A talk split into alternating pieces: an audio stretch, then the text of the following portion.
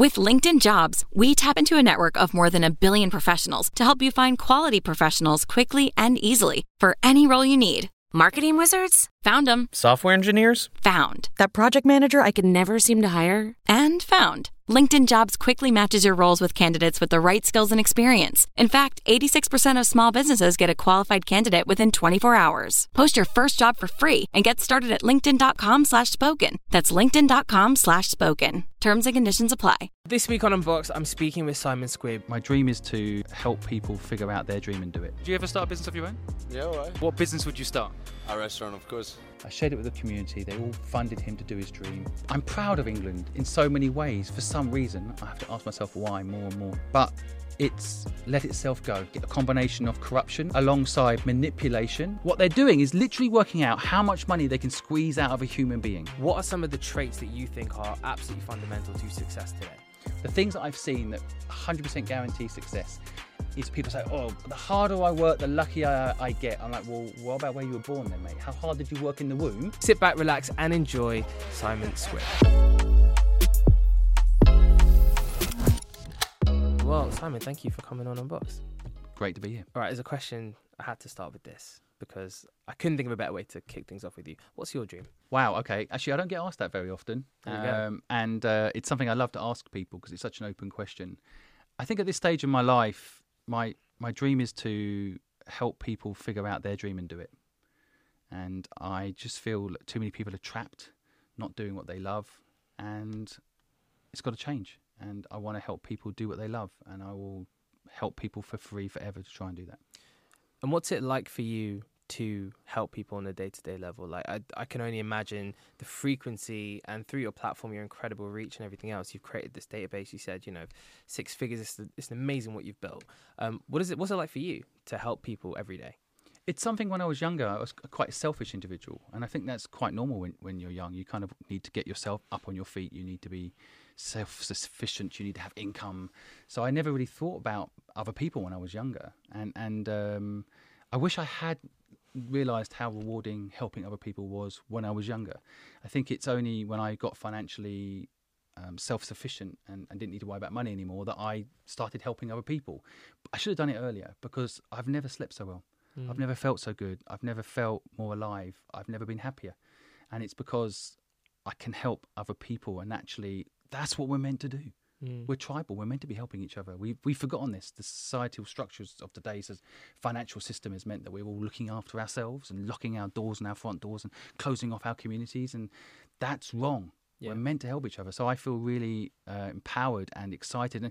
And it's something that I've noticed as I've talked about it, that people who have helped other people without any expectation of anything in return have felt the same thing I feel, alive. And that's the key, right? Not having the expectation of getting something back. And do you think today, you know, people who have got to that level of freedom, do you think there's a responsibility for people who are wealthy, who've achieved success in their career, whatever it might be, even just being in a position of influence in an industry?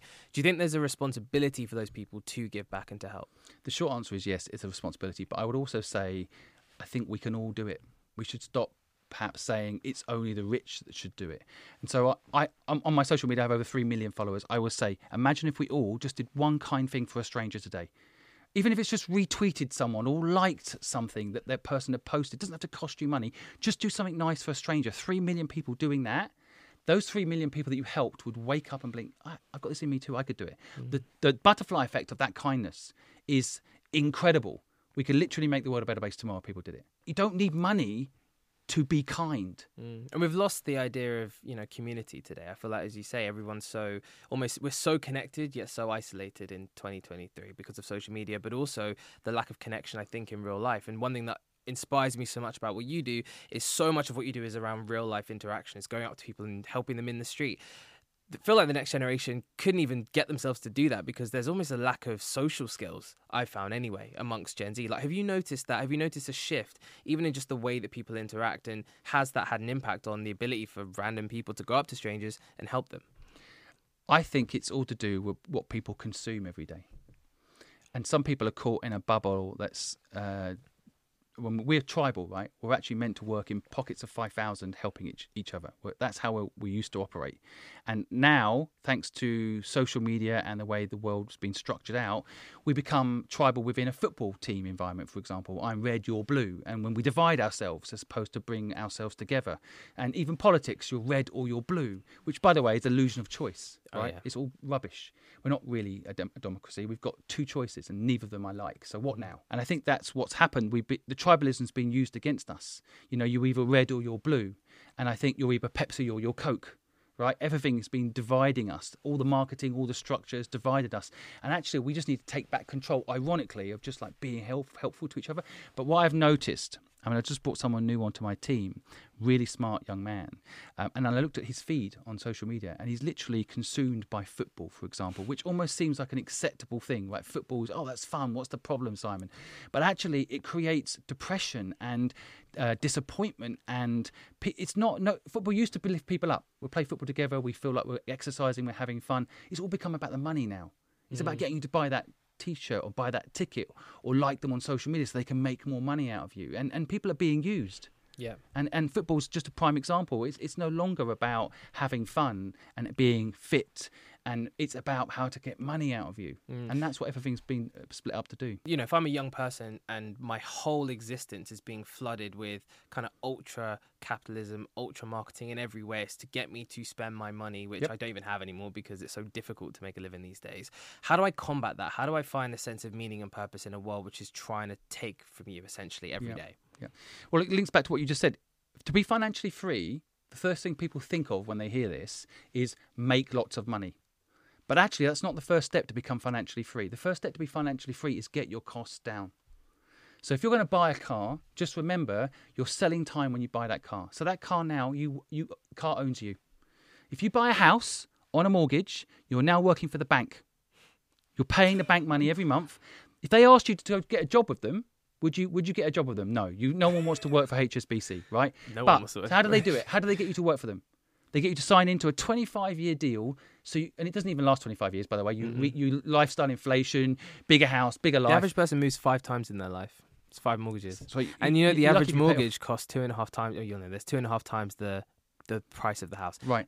And that's not taking into account inflation. We'll have people listening to this. We'll have people talk about, like you're mentioning there, oh, my house has gone up 3 times in value. And I'm like, sell it and take the profit. They can't.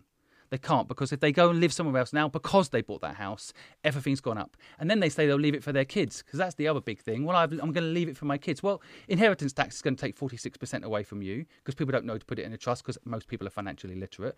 And then once that house is sold to pay the inheritance tax, the 2 kids you've got, you're dividing it amongst, get 25% each. Then what? They have to get a mortgage to buy exactly the same house 25 years from now, if they're lucky. So even you leaving it to your kids is just creating slavery for your kids. Why do people not know this? Well, it's not the popular mainstream narrative, is it? Because it makes a lot of money for the banks as well. Right? It's back to what I was just saying. People have been brainwashed into basically paying out money and selling time to pay for these things, right? So I always tell people, buy time, don't sell time. And the problem is that everybody doesn't realise when you buy a car or buy that house, you're actually selling time, an unscalable thing you cannot get back. Why would you do that? So it all comes back to school, in my opinion. The education system doesn't make you financially literate, which is crazy. I was on live TV asking the education minister, why don't you teach financial literacy to kids? And he said it cannot be taught, which is absolute joke. Of course it can be taught. It's so endemic. The problem is so rooted in so many different things, I think. And, you know, if I'm a young person today and I hear what you're saying now, which couldn't be more true, by the way. I personally agree massively. But it's hard to, I think, unpick some of the brainwashing in my mind that goes into these systems ultimately of making money for the banks, i.e. university system, which I have a massive problem with. I'd imagine you do as well in terms of student loans and the way that, again, it traps people in a... Well, people have got no choice to do that as well. They thought, if you don't have a degree, you can't get a job now. Is that true? Well, of course not. I bring people into my businesses all the time and I don't care about the qualifications. Actually, I care more about experience. There's the irony. If you don't go to university and you went and started something, even if it failed, I'm more likely to give you a job than someone who's got a university degree with no experience. Yeah. They've just done a good job selling it. And it's a business. And it makes a lot of money. And again, interest, which people don't, again, due to financial literacy, people don't understand, especially compound interest. I mean, I see it now, you know, my wife dropped out of university and every year on the tax statement, there's a good amount of money that has to go back to paying that student loan. I didn't have a student loan. Thankfully, I managed to not go down that route. But people think, oh, yeah, it's not a real payment. That always comes up. Like, £60,000 worth of debt. So it's not real. But you still have to pay it back. Well, in addition, you're part of a credit rating system once that happens too. So this is one of the things that I think a lot of people don't get. The credit rating systems, and I won't name them because I don't want to give them exposure, but they are owned by private companies. Mm. They're not public utilities designed to help you have a better life. They're literally monitoring your credit and then encouraging you to take on debt to increase your credit rating. What they're doing is literally working out how much money they can squeeze out of a human being. Yeah. That's what those credit rating apps are doing. And we are plugged into them. And I, for example, moved back from Hong Kong to England 5 years ago, and I'm a multimillionaire, and I couldn't get BT to give me an internet service because I had no credit rating, because I had no debt. Mm. So literally because I have no debt, they assume punished. I have no money. Yeah. Right? And they don't want people not to be in debt. I'm annoying to them because they can't sell me debt, and they can't make money on. They can't make money off me. Exactly. Right. And you know, originally credit cards, and there's an actual script showing that credit cards originally were going to be called debt cards. And marketing people said, that doesn't sound very positive, does it?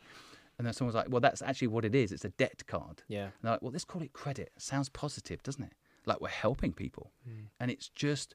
Bollocks. It is a scam. It is a con. And I don't know how to help people out of it because even I had to go get a credit card to get my credit rating up so I could get my internet connected. Obscene. And now every week, by the way, that same credit company that I had to set up with send me some shit note saying, oh, you could get a car loan now. Oh, you've been keeping up your payments. You can get a £500 credit on buying some shit I don't need.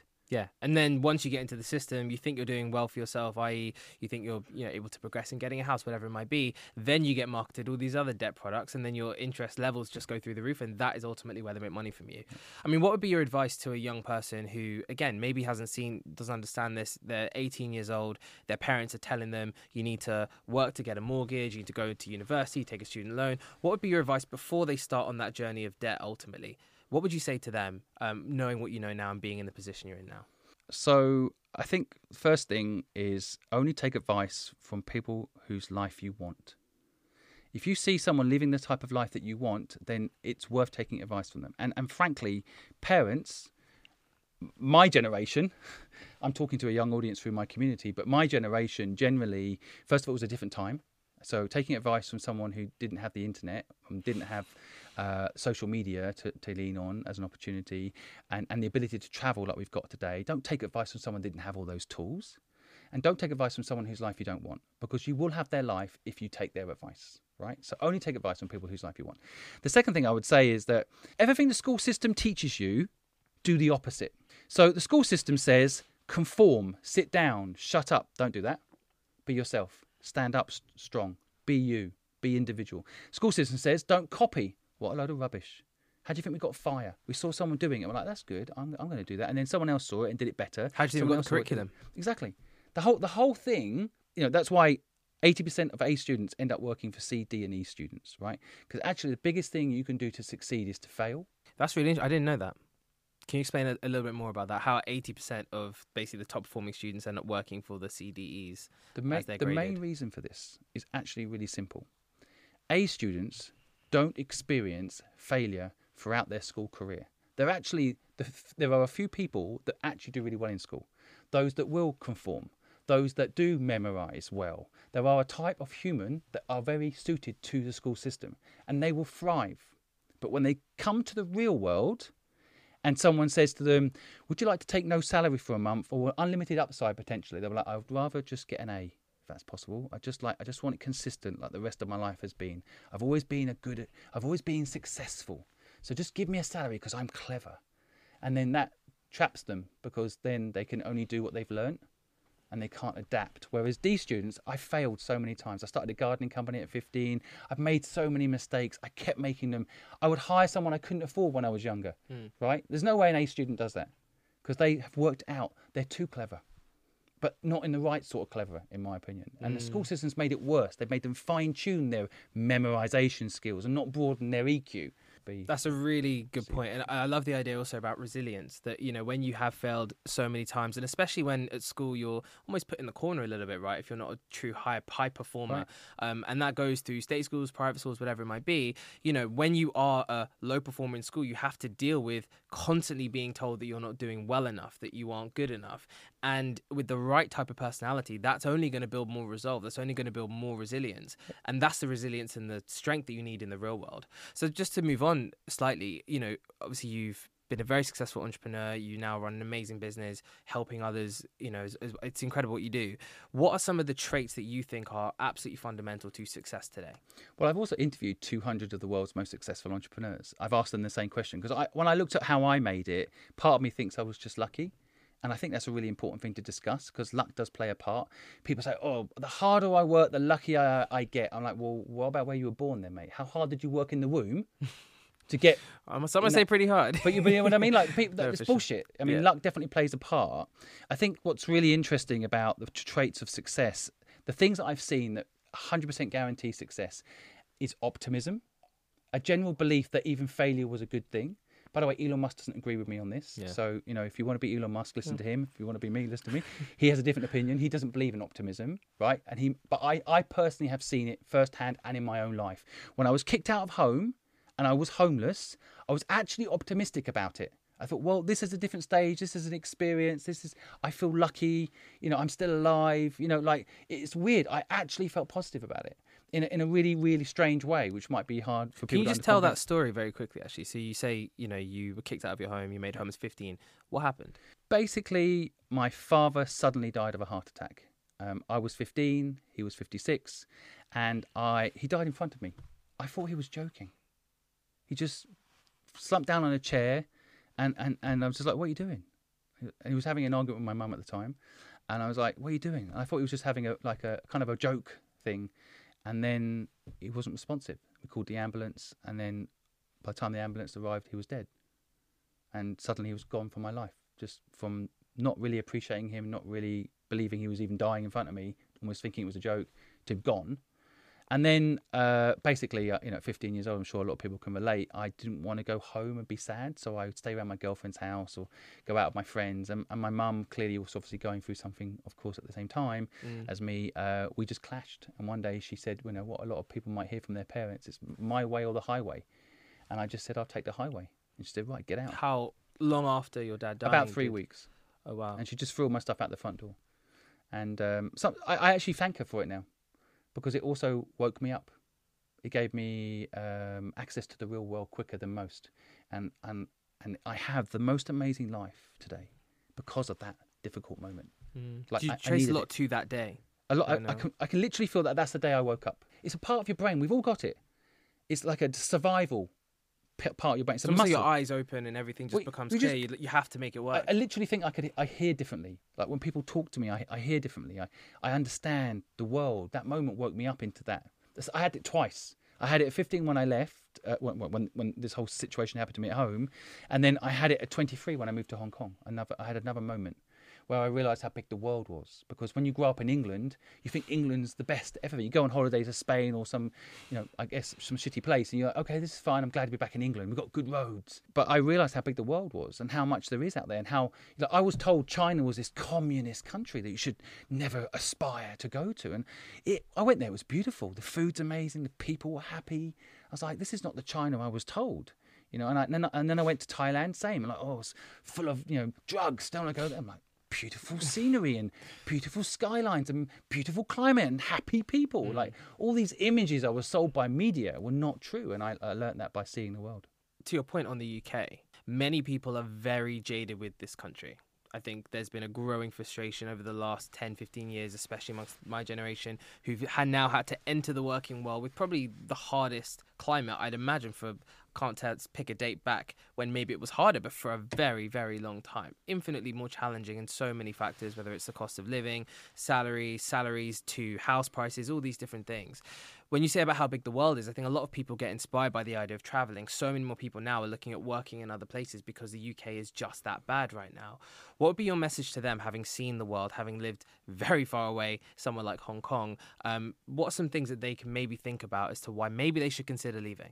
I have a very conflicting view about England, because it's where I grew up. I'm sure everyone, you know, who's listening to this, that's your UK audience, will resonate. You know, I'm proud of England in so many ways. For some reason, I have to ask myself why more and more today, but I have a sense of pride about being English.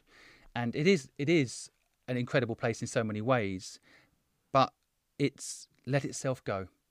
And I think a combination of corruption, which is a word that people think only applies to third world countries, it's definitely here, alongside manipulation of the population. And I'm talking not conspiracy theories, I'm talking about financial manipulation. If you want to see if something's true or not, just follow the money, right? You want to see how mortgages work? Follow the money, see how it works. Everybody in the top 100 rich list did not make their money in property. They made their money starting a business and owning equity in that business. Why is this not taught in schools? Mm-hmm. Because they don't want you to start your own business. They want you to work for the businesses that are being lobbied by them in government. They want you to go work for someone else, right? Mm-hmm. They don't want you to own equity in businesses. And bosses don't want you going up to your employer and saying, give me equity in a business, but that's what you should do. And if you can't get equity in that business, start your own. And if you can't think what business to start, go traveling. Go see the world. Go see what's out there, because there's so much out there. Go to Thailand and bring something back from Thailand to here. There's lots of things missing from this country. And maybe you can go overseas and see it and bring it back here.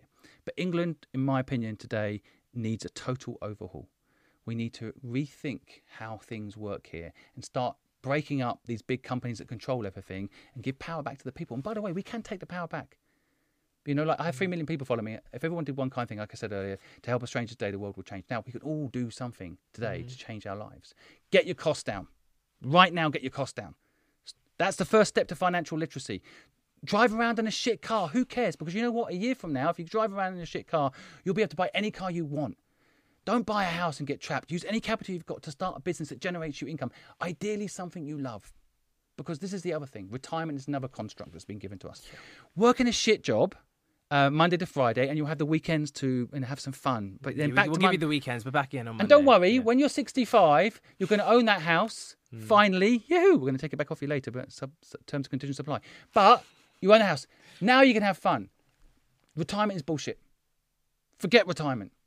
We're going to live to 88. Live your life now all the way through to 88. I will not stop working. I like what I do. I like doing the job that I do. Work's been sabotaged because, again, they're selling you a pension. They're selling you a monthly thing that you may never even... PAYE payslip. Each month, don't worry. This is good that you're doing this shit job because you're paying money in each month and you can retire when you can no longer travel, really, or you can no longer fly because you've got certain medical issues, or you can no longer aspire to climb a mountain. Go and do it now. Don't do it when you're ultimately too old to do a lot of these things. I jumped on a plane to Hong Kong and slept on a friend's couch and I started a company in Hong Kong. And I knew nothing about Hong Kong. I didn't know how to register a company. I didn't know how to... None of it. I just went there and did it. And you know what? Once you start doing it, you learn. It's like playing a board game. Don't read the instructions. Start playing. Make up your own rules. Did you know the average peasant in the Middle Ages had 100 days of vacation a year? I was also... My son's studying... he's 6 years old and he's studying the Tudors. Yeah. And he was talking about how the food that the peasants used to eat is actually better for you, it turns out, than what the rich people were eating. Yeah. Well, there's a much greater culture of, of holistic life rather than life and success being about money and material things. There was more acceptance of differences and also an embracing of who we are and how we exist and being grateful for that every moment rather than, again, aspiring for pure material success, which is how we live, and then retirement. I used to own fancy watches and fancy cars. I got rid of all of it. Because these things end up owning you. It also becomes your identity. You know, if you have a flash watch, you're like, oh, look at me, I've got... All of it is rubbish. It's all just a complete game to trap us into paying some sort of monthly fee. And we don't need any of it. Which is truly, and this is the bit that I think is so interesting about what you were saying, it's your time. Yes. You make money through time. You exchange essentially your time for that watch, for that Lamborghini, whatever it might be.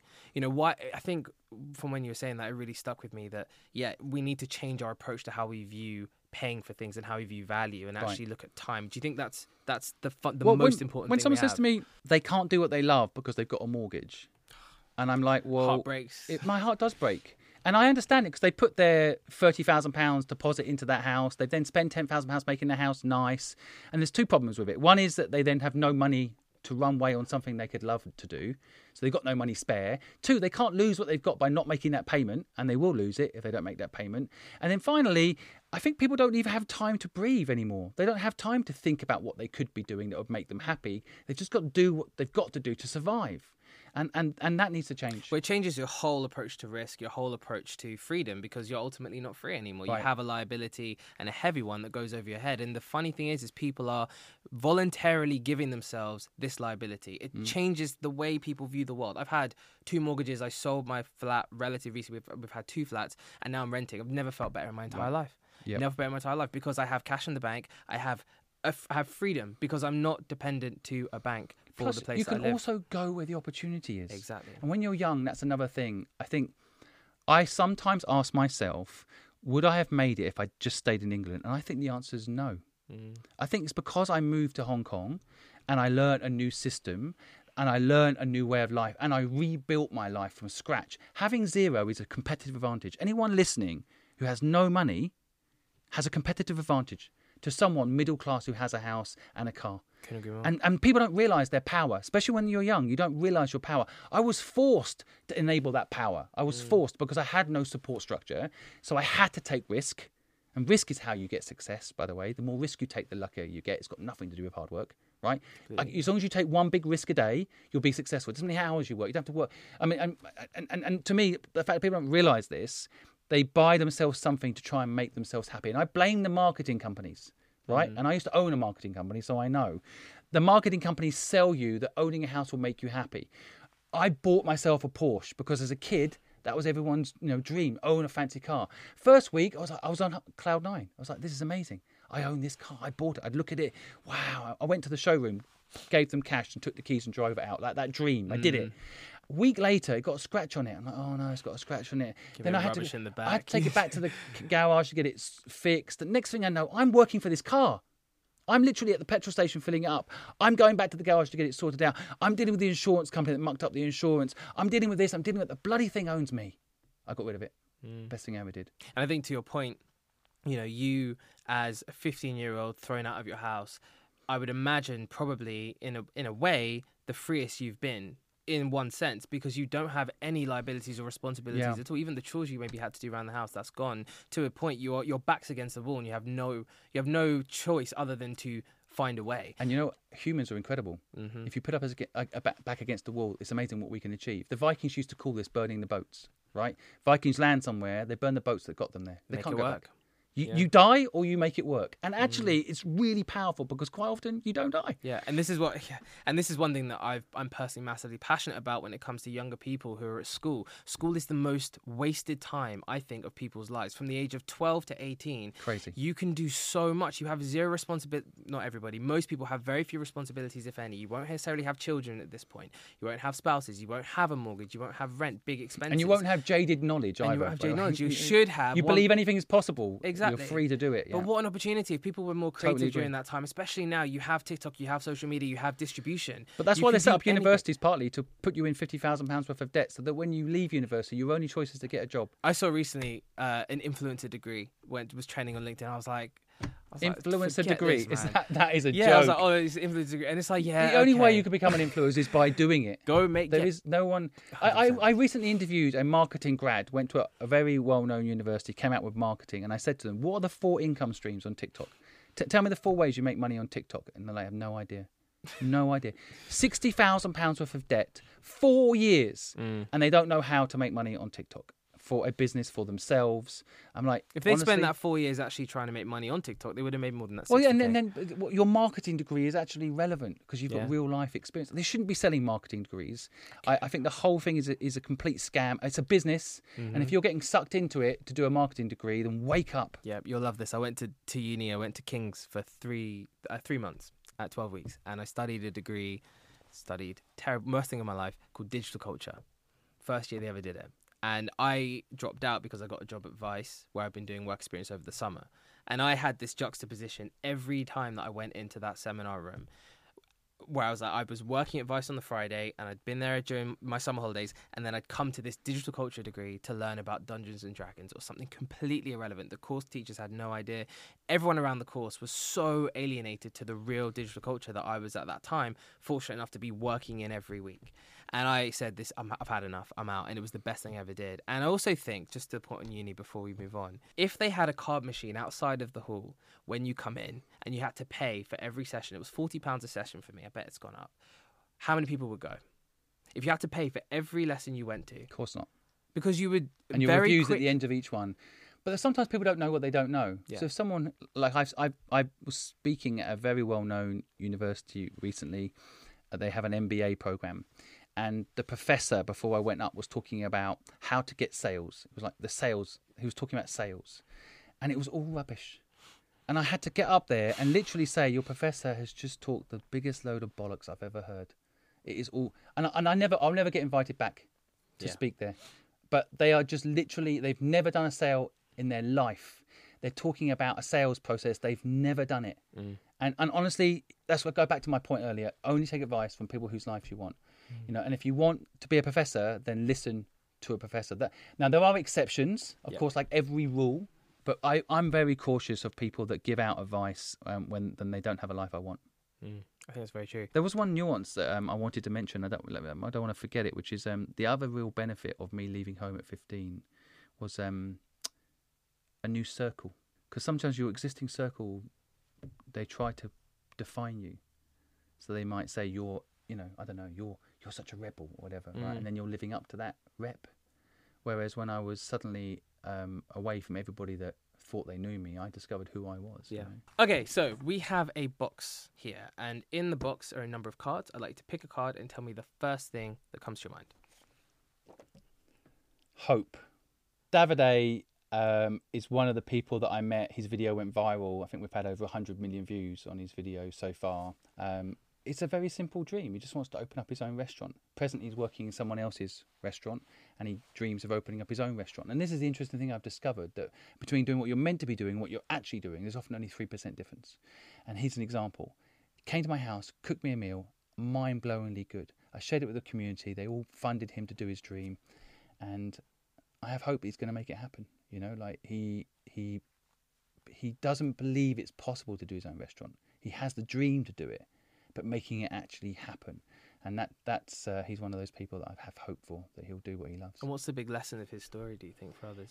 Well, I think some of his story is personal, so I don't know if he'd want me to share it all, but he got himself in a lot of debt, and he was doing a job just to survive, really, but he was still doing something he kind of loved. And I think that's the thing, sometimes you have to give up good to be great.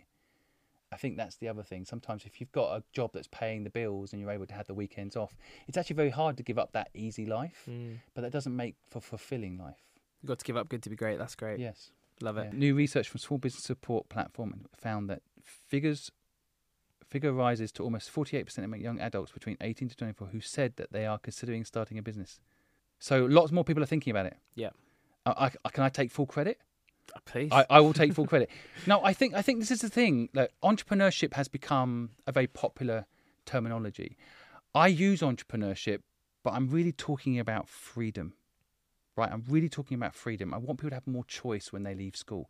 Right now, most people feel their only choice is to get a job and pay down that debt, right? Or get a job to get the money to buy a car. And I want people to know they've got another choice. So when I hear this, I pick a word, I'm like, options. You've got more than one option. You don't just have to get a job. And starting your own business, being an entrepreneur, isn't that cool, but it does give you choice, right? You can have a very big company, a very small company, a lifestyle job, a job that takes you around the world, choice. Mm. And when I hear that, I'm like, that's what I want young people to have. That's what they can have that maybe, you know, my generation, we could have a house, right? Maybe it was a bit cheaper. This generation can have freedom. What more is there than that, really? Yeah, but they just need to learn a few things they're not taught at school for a reason. Yeah, we should set up a school, you know. I'm up for that. Yeah, be good. Madness. That's the word, I think. So this is a picture of the staircase that I bought in Twickenham. which was on headlines on every single newspaper, including The New Yorker. I got people in America messaging me. We bought this staircase. It's the first time a staircase in London's ever gone on sale. But we bought this staircase and we put a doorbell on the bottom of it. And we said, press that doorbell, tell us your dream, and we'll share it with millions of people. And that's what we've been doing. And there's queues of people going to this doorbell, and the people in the queue are helping each other. The video goes up, the people who are watching the video are helping the people in the video, and the people that are watching the videos are inspired to go and do it themselves too, right? And what I discovered doing this is, where can people go for help? There is nowhere. That is a problem. And if a doorbell in Twickenham can help people feel like they've got somewhere to go and get some help with their dream, I feel fucking happy and excited about the world, because we need to start providing more ways that people can get help. Job unhappiness is a staggering all-time high, according to Gallup. Why? Well, I think the media are to play a role in this too. Basically, there was a social experiment done where rats were given a home, and they were provided with food and water. And then those rats initially were quite happy, and they had more rats. And then they were happy, and then they had more rats. Anyway, 12 years later, 26,000 rats. They basically all started eating each other and being unhappy, because it's not about providing someone with a fish in their cave. You know, the analogy of like a job is you're waiting in a cave and someone's bringing you a fish, right? That's what's happened. We used to go out and hunt every day. We used to go out of our cave and live. But now we wait at home for someone to bring us a salary, right? That's not how we're meant to live. We're meant to go out there and have a challenge. We're meant to go out there and fight. And it's fun to be in the rain. It's fun to go for a walk with your friends. It's fun to learn to do something difficult, right? Which is why when people retire, they die quite quickly after. We're meant to have stress. So I think what's happening when I read a headline like this is that people's natural instincts are being subverted. Yeah. They're not meant to sit at a desk all day doing something that doesn't feel meaningful, exciting or energetic. But a Gallup poll just means that they're trying to bring control back. Sad. This picture makes me sad. So this is Jeremiah, a homeless man that I met and spoke to in Brighton. And I was homeless, but I think there's different types of homelessness. And there's homelessness where people become institutionalized into homelessness. And so Jeremiah is one of these people. So I tried to help him. I bought him a phone. I showed him how to make money on TikTok. I tried to help him figure out a way of making a living, because most people want homeless people to go get a job. That is so hard for a lot of homeless people. But they don't have an address, first of all, and they don't really want to get a job, right? And in Jeremiah's case, he has an addiction problem. And this is one area I'm not familiar with, and I can't help him. I can't help him not be addicted to stuff, right? I'm not an expert in that. So I've not been able to help him, although I have tried. And I've reached out to him quite a few times since I originally helped him. But I don't know how to help someone with addiction. So I was never a drug addict. I've never touched drugs. And when I was homeless, I didn't get into that type of homelessness. I wasn't institutionally homeless, and I wasn't a drug addict. So, but I hate the fact that it actually feeds people's stereotypes around homelessness, because I promise you, anybody watching this podcast, they're 3 steps away from being homeless. Right? If anything happened to my family, I don't know what I would do. I'd probably turn to drugs to numb the pain, and then I could be homeless. Right? So I don't judge anybody, and I'm just frustrated when I see this picture, because he is a mechanic. He's talented. He has dreams, right? He has a dream to be a mechanic with his own van. And actually, I think entrepreneurship is a way out for a lot of homeless people, because going to work for someone else isn't easy, right? People forget that. We talk about how hard entrepreneurship is. We'll try working for someone else. I'd challenge any entrepreneur that says it's so bloody hard being an entrepreneur to go and be an employee again then, right? It's also hard. But I feel a bit sad when I see his picture, because I haven't been able to help him the way I would like to. US experts warn AI likely to kill off jobs and widen wealth equality. So AI is a real problem. We have to be aware. Now, everyone says when I say this, they say, well, this has happened before. Technology's come along and humans have adapted. I'm like, yeah, but we planned. We're not planning for the outcome of AI. If you think about like the repercussions of technology not working out, you look at the Rust Belt in America, mm-hmm. how disenfranchised that part of America had become, and then they vote for leaders like Trump, right, that caused division, hate, and anger. And AI is exponentially bigger. Every part of the world will be a Rust Belt of America. And so it's not AI that's going to take people's jobs. It's those using AI that are going to take people's jobs. Mm. And if you're studying to be a doctor and you've got 8 years left to go, when you come out, you won't be a doctor. You won't be. You'll be working for a company that runs operational doctors, AI doctors and robot doctors. You will be. No one gets an MRI done by a human anymore, do they? Right? If a machine can tell what's wrong with you better than you can, then they're going to use the machine. Mm. So you're a doctor, you're training to be a doctor, you're going to get replaced by AI. People can't even fathom this. This morning I got a delivery from Mercado, right? I know his job's going to get replaced in 5 years by a vehicle that drives itself. Why is no one telling him that? Mm-hmm. Because we need him to deliver the stuff to all the customers this morning, right? Mm. There's almost like a blanket not making people aware thing because we don't want everyone to quit. Or to freak out and to, you know, I think I couldn't agree more. And also when you look at America and you look at the truck drivers as the biggest example of, you know, I guess the big moral question around why do we work? Why do we have jobs? Why do we have companies? And AI is advancing and accelerating dramatically. The inclination for bosses and for business owners to automate everything, keep costs as low as they can and make as much money as they possibly can. They can do it. In the reality, and they will do it. Of course they will. There's no stopping it. But in the reality is, what are those truck drivers going to do? Exactly. What's this man going to do today? Maybe Jeremiah, people, there's going to be many more people like him. Because there's going to be many more people like Jeremiah. Yeah, right. Because the companies are purely self-serving and are not looking after their people and not even thinking about the human cost. This scares me. This stuff scares me, but back to being positive. I think there is a way out. And back the experiment I was mentioning earlier, the rats, right? They had water and food, right? They had what they call universal income. They're going to call it universal basic income. That's the answer that all these politicians talk about with AI. 2.3 million people in England are on some sort of social benefit. And mental health is at an all-time high because people need purpose. Yep. People hate me because I say this. But back to my point that anyone could be an entrepreneur. What I'm really saying is take control of your own day-to-day. If you like painting, then do that. Yes, AI may come along and do painting, but you can make a living from it and you enjoy it. Mm. Yes, it's about enjoying what you do. Why the hell is that such an alien concept? Why can't we enjoy what we do? And I think AI gives us the opportunity to do it, but we also need to be honest with those that are going to lose their job, because if we don't give them the chance to retrain, rethink, I think it's a mind shift change. Yeah. It's no longer training that truck driver to do something else. It's training that truck driver to keep himself entertained in life, right? By maybe starting a flower business, maybe by helping the elderly, by doing something that's going to fulfill them. Because that's the opportunity, right? Is the truck driver who gets, you know, taken out by AI, so to speak, has the opportunity to have time and freedom to build something for himself. If he had the tools and if he had more people looking to help him to do that, then maybe he'd, you know, be okay. The reality is for many out there, and you look at this, is already happening in America with the automation of truck driving. It's destroying communities, it's destroying families, it's taking away the only thing that people have.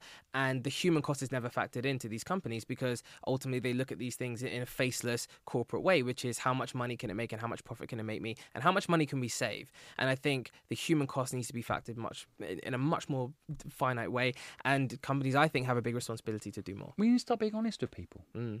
I just don't know why. I mean, it's obvious this is coming down the pipe. Why not just tell people it's coming and plan? I want to wrap this up with one final question to you. For anyone out there who is struggling with purpose, who's struggling with motivation, who needs some dose of inspiration, what is your message to them? If you're lacking purpose, the first thing to do is probably surround yourself with people that have it. It's actually really infectious. If you're hanging out with someone with purpose, one of two things happen. Either you fall in love with their purpose, which is perfectly fine. Like my team, love my purpose to help people do what they love. They're just as excited about it as me. Or you get so infected by it, you start to know what passion looks like and you go out there and you make something happen. You're willing to fail, you try it. I think that's what people need to do. They need to surround themselves with people that inspire them and actually feel the energy of how incredible you are as a human. Like, you need to believe in yourself, and partly you need to be surrounded by people that believe in themselves to know what that looks like. I love it. That's a good place to end. Simon, thank you very much, my friend, for coming on Unboxed. Thank you so much for having me. It's been That was a lot in so many ways. That was so inspiring. and motivating. And I think to hear, A, his story, but also the people that he's helped, his attitude and his perspective, his energy is just so infectious. And I think the thing he said around energy and purpose being an infection is so important for all of us to remember. Surrounding ourselves with people who we want to be, who we want to be like, who we want to be inspired by is so key. And for anybody out there who is struggling, who is looking at their lives and wanting to change, hopefully this has given you a bit of light and inspiration to do so. So I can only say massive thank you to Simon. I hope everyone has loved this episode of Unboxed as much as I did recording it. Make sure to like, subscribe, and comment, and we'll see you again next week. With LinkedIn Jobs, we tap into a network of more than 1 billion professionals to help you find quality professionals quickly and easily for any role you need. Marketing wizards? Found them. Software engineers? Found. That project manager I could never seem to hire? And found. LinkedIn Jobs quickly matches your roles with candidates with the right skills and experience. In fact, 86% of small businesses get a qualified candidate within 24 hours. Post your first job for free and get started at linkedin.com/spoken. That's linkedin.com/spoken. Terms and conditions apply.